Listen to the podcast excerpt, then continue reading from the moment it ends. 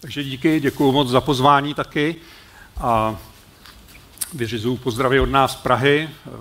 Je to čest taky pro mě tady být s váma a zeptám se na začátek, jestli můžu začít vtipem. Ono je to takový jako riskantní, jo, protože když někdy eh, to ten řečník řekne ten vtip špatně, nebo to ty lidi nepochopí, což se tady nestane, že jo, ale tak pak je to horší, než když se ten vtip neřekne vůbec. Jo. Ale já to zkusím teda, mám důvěru.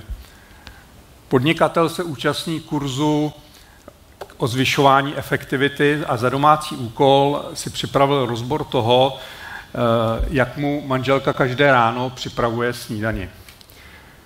A na tom kurzu říká, po několika důkladných eh, studiích jsem zjistil, které činnosti manželce zabírají nejvíc času. Ona chodí z jídelny do kuchyně častokrát jenom s jednou věcí. Takže tohle jsem identifikoval jako problém a doporučil jsem jí, aby těch věcí nosila na jednou víc. Výborně. A pomohlo to?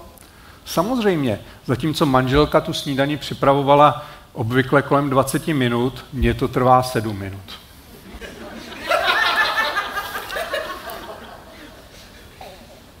A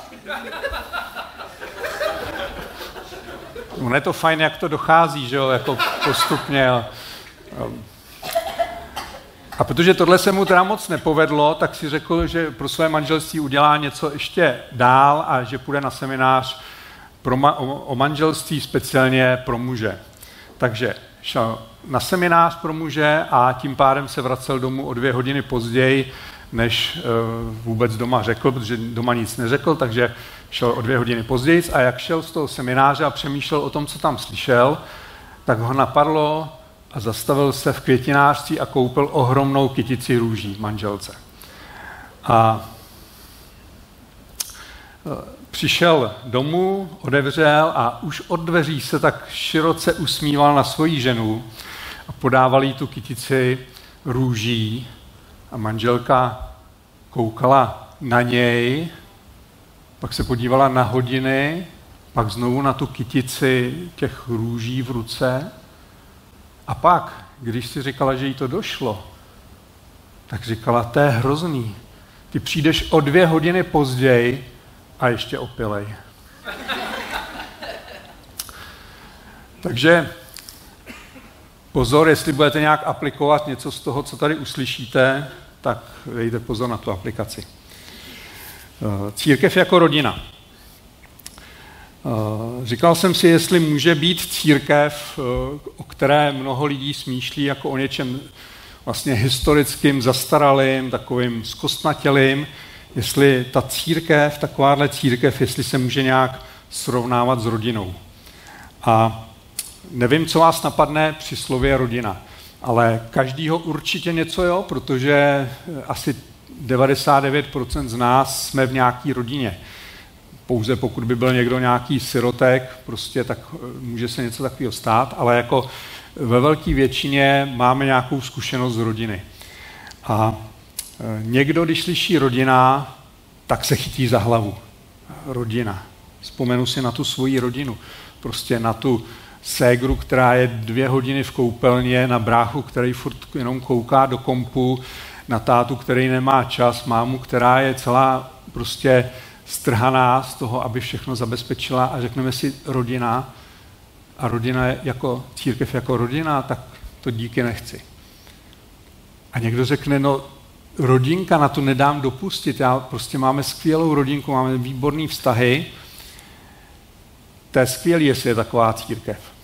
A pak přijde do církve a jeden bude zklamaný a jeden bude potěšený, že jo? Podle toho, z jakého prostředí prostě vycházíme.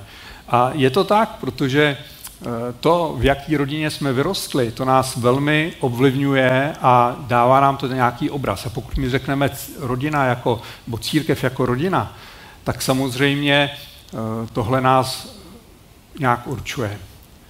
A co tvoří rodinu? Já myslím, že v první řadě, že jsou to vztahy. Že to je to nejdůležitější.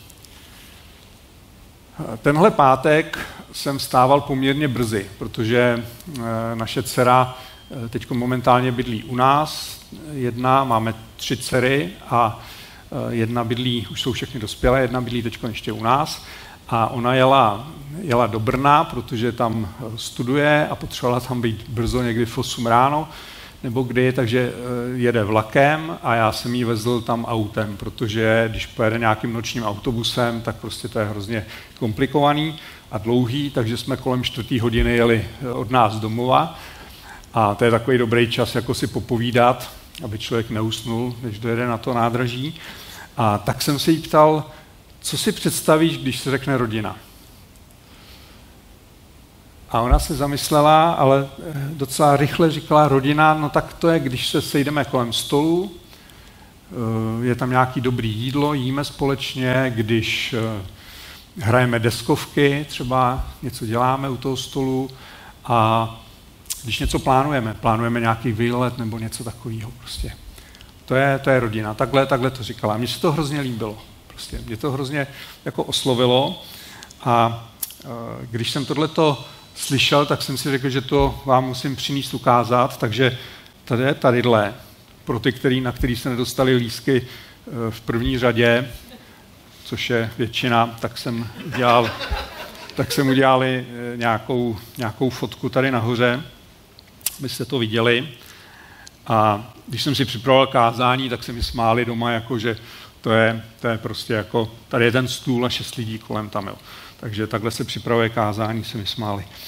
A manželka ještě se ptala, jestli, jak, jak je tam ten chlapík s tím kovbojským kloboukem, tak jestli to je z té série Yellowstone. Pokud to někdo uh, sledujete, tak uh, tam mají dobrý rodinný vztahy samozřejmě.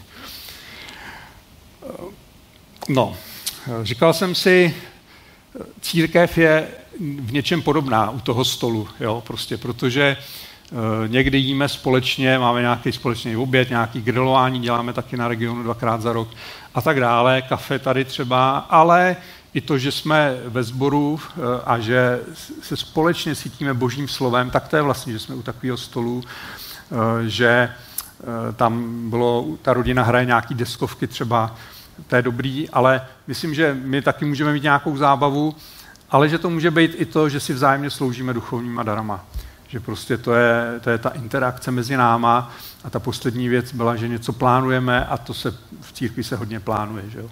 Prostě. A určitě to vždycky dobře dopadne, co se naplánuje, to se musí stát. A taky mě napadl obraz pána Ježíše samozřejmě se svýma učedníkama při poslední večeři. Prostě u stolu. A nebo možná neměli stůl takový, jako máme my, ale prostě byli spolu dohromady. A když otevřeme Bibli a chceme si o rodině něco přečíst, tak eh, samozřejmě tam bychom mohli začít od začátku. Adam, Eva, ideální rodina, jo, děti jejich taky, sourozenci, jo, sourozenecká láska. A v Novém zákoně ku podivu těch míst není mnoho jo, o rodině. Ale je tam hodně o vztazích protože rodina je o vztazích, tak eh, tam je o vztazích. Je tam eh, o vztazích mezi, eh, rodi, mezi manželi, že jo, o vztahu k dětem a zase dětí k rodičům a podobně. Ale to slovo rodina se vyskytuje v Bibli, když si to dáte do konkordance, do vyhledávače, tak docela málo kdy. A překvapivě, nevím, jestli by vás někoho napadlo, v kterém listu je to jedna epištola, kde se o rodině mluví nejvíckrát, to slovo rodina, kde je zmíněný, tak má někdo nějaký tip, můžete zavolat. Nebojte se. Efeským, výborný, ale není to ono. Já vás nebudu trápit, já bych na to nepřišel, jo, kdyby se mě někdo ptal, ale to jenom jsem chytrý, protože jsem si to přečet. Je to v první Timoteovi, eh, první Timoteova, jo, tam se to vyskytuje to slovo několikrát. A eh, ten verš, který tam eh, chci zmínit, tak tam je to v těch požadavcích na staršího a tam je napsáno, neumí někdo vést svou rodinu, jak se bude starat o boží církev. Zase je tady ta jasná paralela mezi rodinou a mezi církví. Prostě vnímáme to a chápeme to, že to má nějakou souvislost prostě. A potom je takový jedno docela důležité místo, eh, který, který mě zaujalo, a to je eh, z epištoly Efeským a z třetí kapitoly 14. 14. verše, a tam je Pavlová modlitba. Ta modlitba je zachycená a tam je napsáno, Pavel, Pavel říká, z toho důvodu klekám na kolena před Otcem našeho Pána Ježíše Krista, po němž má své jméno každá rodina v nebesích i na zemi. A nevím, jestli jste o tom verši někdy přemýšleli, ale tam, tam Pavel říká, že mluví o Otci, o Bohu a říká, po něm má své jméno každá rodina. Co to znamená? Jako, jak má po Otci každá rodina, po Otci jako Pána Ježíše své jméno? Jo? To nedává smysl úplně, že jo? Prostě nebo dává vám to nějak smysl? Mně se zdá, že úplně ne. Jo? A v té češtině to prostě není srozumitelný. Ale Pavel nepsal v češtině, psal v řečtině a když bychom se podívali do řečtiny, tak otec se řekne páter. To je pak jako v latině taky, že jo. Takže páter a rodina je pátria. Jo, a už tady vidíme tu souvislost mezi otcem. My máme v češtině slovo otčina, ale to prostě znamená něco úplně jiného. Takže v té řečtině páter, pátria, a když bychom si vlastně tenhle eh, verš dali s tímhle významem, tak vidíme, že prostě každá rodina vlastně na nebi i na zemi, takže má ten původ právě v Otci Pána Ježíše, že to je srozumitelný. A e, v jiném jazyku to je právě těžko, těžko vysvětlitelný, to, tohleto. Připomenu ještě jenom dvě místa, e, která, která nějak mluví o, těch, o rodině, nebo e, kde pán Ježíš vlastně zmiňuje to, kdo je bratr, kdo je jeho bratr a to první je z Matouše 23.8 a pán Ježíš tam říká, vy se však nenechte nazývat raby, neboť jediný je váš učitel, vy pak všichni jste bratři. Takže tohle je místo, který mluví o nás jako o bratrech a věřím také zrovna tak o sestrách. A potom druhé místo, to je z Lukáše z 8. kapitoly, 19. verš, a tam je o tom, jak za, Ježíše, za Ježíšem přišla jeho matka a jeho bratři a chtěli prostě se s ním setkat. A oznámili mu, pánu Ježíši, tvoje matka a tvoji bratři stojí venku, chtějí tě vidět. On jim však odpověděl, má matka a moji bratři jsou ti, kteří slyší Boží slovo a činí je. A musím říct, že to je eh, vlastně docela silný, to Ježíšovo slovo. Jo? Kdo slyší to Boží slovo a kdo ho činí, tak to je můj bratr, to je má matka. Jo? A to je docela takový, jako bychom možná řekli, takový nárok, takový malý nároček, jako trošku na nás. Nebo docela velký, že jo. Nejen si říkat bratře, bratře, sestro, sestro, ale bratr a sestra jsou ti, kteří to slovo slyší a kteří ho podle něj jednají. Každý, jak jsme tady, tak máme nějaké vztahy. Rozhodně. A často se potkáváme s lidmi stejného nebo podobného věku, ale samozřejmě zároveň s lidmi mladšími nebo staršími. Eh, zeptám se, kdo máte děti tady? Můžete se přihlásit jenom tak, abych viděl. Takže to je určitě nějaká, já nevím, polovina třeba. Takže eh, někteří jsme rodiči, ale všichni jsme byli dětmi. Jo. To bez výjimky, to není žádná výjimka. Všichni jsme byli dětmi. A já tady mám takových pár, pár příkladů, jak se mění smýšlení dětí o jejich rodičích. Jo. To první, malé, malé dítě. Že? Táta umí všechno, všemu rozumí. Úplně všechno. No, úplně všechno táta asi neví. Vůbec nic nechápe.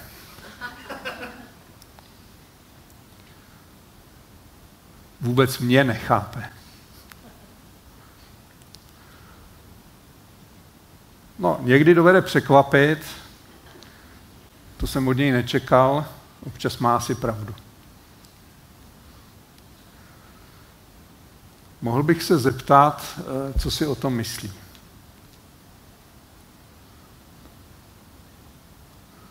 A některým věcem opravdu rozuměl.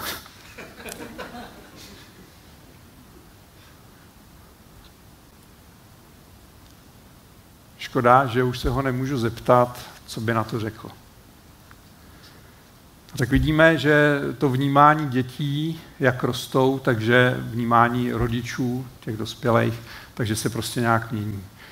A e, my někteří jsme v té fázi zase ještě opační, kdy se díváme na naše děti. A to tady mám taky takových příkladů pár. Naše dítě sice ještě nemluví v celých větách, ale je opravdu šikovný.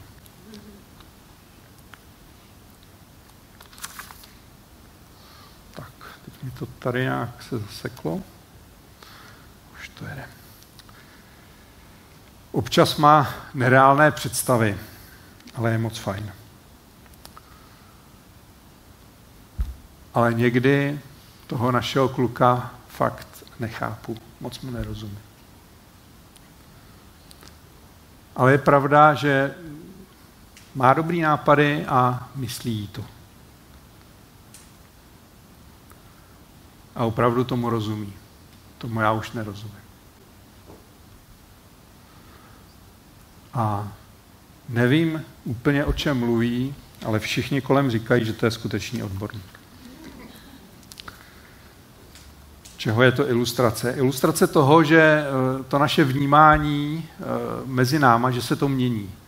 Že o někom, o našich dětech nebo naše děti o nás prostě mají nějaké vnímání a že to se prostě v průběhem věku mění. A zrovna tak, jako se mění eh, naše vzájemné názory, pohledy na sebe, ty vztahy v té rodině, tak se to může měnit i v církvi. Prostě, protože církev je zrovna tak, jako to, co je na církvi nejdůležitější. Není budova, není to kostel, není to, uh, není to ani ta bohoslužba prostě vlastně, ale jsou to, jsou to vztahy. To, to tvoří tu církev. Uh, a člověk se mění a my si toho někdy nevšimneme, pokud jsme spolu a eh, teprve, když přijede po roce tetička, tak spráskne ruce a říká, chlapče, ty jsi zase vyrost když vidí nějakého svého synovce nebo neteř a podobně. Ale když jsme s někým skoro každý den, tak vlastně ten růst nějak nevnímáme. A když se s někým potkáme po delší čase, tak tu proměnu vidíme zřetelněji. A e, ono to nemusí být vždycky úplně příjemné. Jako když jeden starší e, člen sboru pohladil kolem procházejícího mladého muže se slovy, ty jsi ale vyrost Pepíčku, já si pamatuju, jak ti maminka nosila do nedělky nočníček. Ale jak se vyvíjí eh, rodina, tak eh, se to stejně právě vyvíjí i v církvi. Já si pamatuju před eh, nějakými, nevím, deseti, patnácti lety jsem sloužil asi rok nebo dva roky v nedělce. Byly tam děti kolem deseti let a teď jsou z nich dospělí lidi. Někteří z nich mají děti. A u nás, když odchází děti do nedělky, tak e, je vlastně vždycky pozvem dopředu a požehnáme jim a oni pak odcházejí. A vždycky, když je tam vidím, tak si říkám, nebo většinou si připomínám, to jsou ti, kteří jednou budou se modlit, jednou se budou, budou kázat evangelium, budou chválit, budou dělat nahrávky, Eh, teď se tam šťouchají, teď se perou, ale jsou to ti, kteří se budou modlit za nemocní, kteří budou kázat, kteří budou vést nedělku. Prostě my se na sebe díváme těma tělesnýma očima, jak se vidíme, jaký jsme, někdy nedokonalí, ale dívejme se na sebe tím vnitřním zrakem, to, eh, jaký nás vidí Pán Bůh a co z nás bude. Vidíme ten výhled, co, eh, co z nás vyroste a co vyroste z těch, z těch dětí. A těším se na to, až oni budou pořádat takový ty odpolední čaje pro seniory, protože pak už nás tam budou taky zvát. Jako. A my ne vždycky rozumíme. Nerozumíme lidem eh, v rodině, v té nejbližší rodině, někdy si úplně nerozumíme a nerozumíme si ani v církvi. A tam si někdy nerozumíme s lidmi, kteří jsou třeba jinak obdarovaní, než jsme my obdarovaní. A kteří dělají věci jinak, než je děláme my. A říkáme si, proč to nedělají jako my, nebo proč to nedělají jako já, protože to je ten nejlepší způsob, jak já to dělám, že jo, samozřejmě. Takže proč to dělají jinak? A někdy si nerozumíme. A tak si říkáme, kdyby, kdyby všichni to tak dělali stejně jako my. A nebo kdyby všichni byli ve stejném věku třeba. To bychom si nějak rozuměli, jo? všem by bylo 50. A nebo 17, jo, prostě co chcete, nebo 26, nebo 60. No ale podívejte se kolem a řekněte si, kdyby ty lidi, kteří jsou kolem, kdyby měli, byli všichni stejného věku jako já, jo. Já myslím, že by to bylo jako sci-fi nebo jako horor, jo. Prostě kdyby najednou všichni jsme byli úplně jako stejní, jo. A e, když mluvíme o církvi, tak tam je o těch vztazích, tak tam je takové jedno slovo, který je, je moc zajímavý. A to je slovo, já jsem udělal, udělal jsem asi chybu teď, to je slovo je navzájem a teď jsem se chtěl zeptat, co obsahuje to slovo a už jsem to tam dal. Že?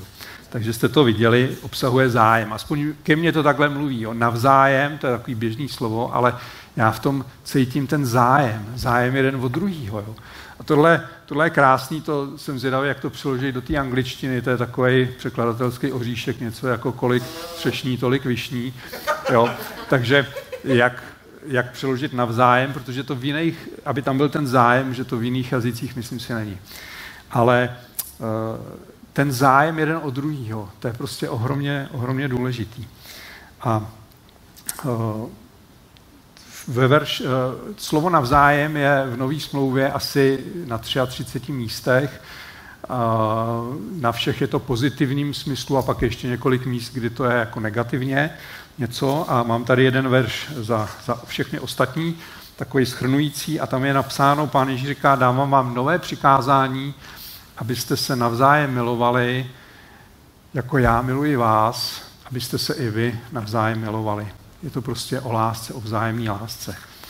A těch, řadu těch dalších veršů já nebudu číst všechny, budete mít asi v aplikaci, ale přesto je jenom trošičku krátce okomentuju, jak tady poběží na obrazovce. E, znovu, Pavel říká, vroucně se milujte bratrskou lásku, láskou a pak tam je něco, co dneska chybí, prokazování úcty předcházejte jeden druhého, jo? prokazovat si úctu. Ve světě si myslím, že to je hrozně málo, ale i u nás, že to někdy chybí. Jo? Mějme úctu k druhým. Jo? Pavel se modlí, ať eh, oplýváme, ať přetékáme prostě tou vzájemnou láskou k sobě, ale i k těm lidem, kteří jsou v ně. A když píše do Tesaloniky, tak říká, že, že ví, že se rozhodňuje jejich víra a že se rozhodňuje tak jejich láska navzájem. Jo. A zase Apoštol Jan připomíná, abychom se navzájem milovali, ale Pavel do Kolos říká dokonce, aby jsme se navzájem snášeli. Jo? To znamená, jestli někoho potřebujete snášet, tak ho asi úplně nemilujete možná, jo? Prostě, ale aspoň ho sniste, jo? aspoň ho snášejte.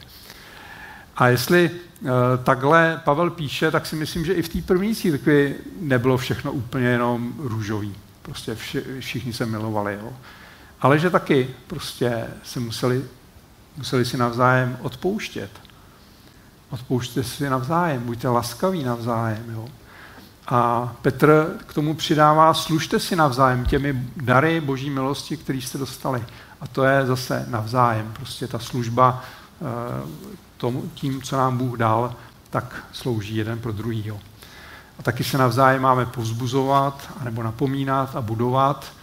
A pak tam mám poslední verš, eh, pán Ježíš říká, i vy si máte navzájem umývat nohy, jako já jsem je umyl vám. A to se dá někdy udělat prakticky, skutečně, to, někdy to tak eh, děláme na, na našich pastorálkách občas, ale neméjeme hlavy, ale méjeme nohy. Ale můžeme to vnímat i třeba i symbolicky, že to je prostě služba tomu druhému. Služba, která vyžaduje nějaký, se třeba pokoření v něčem, ale která je moc dobrá.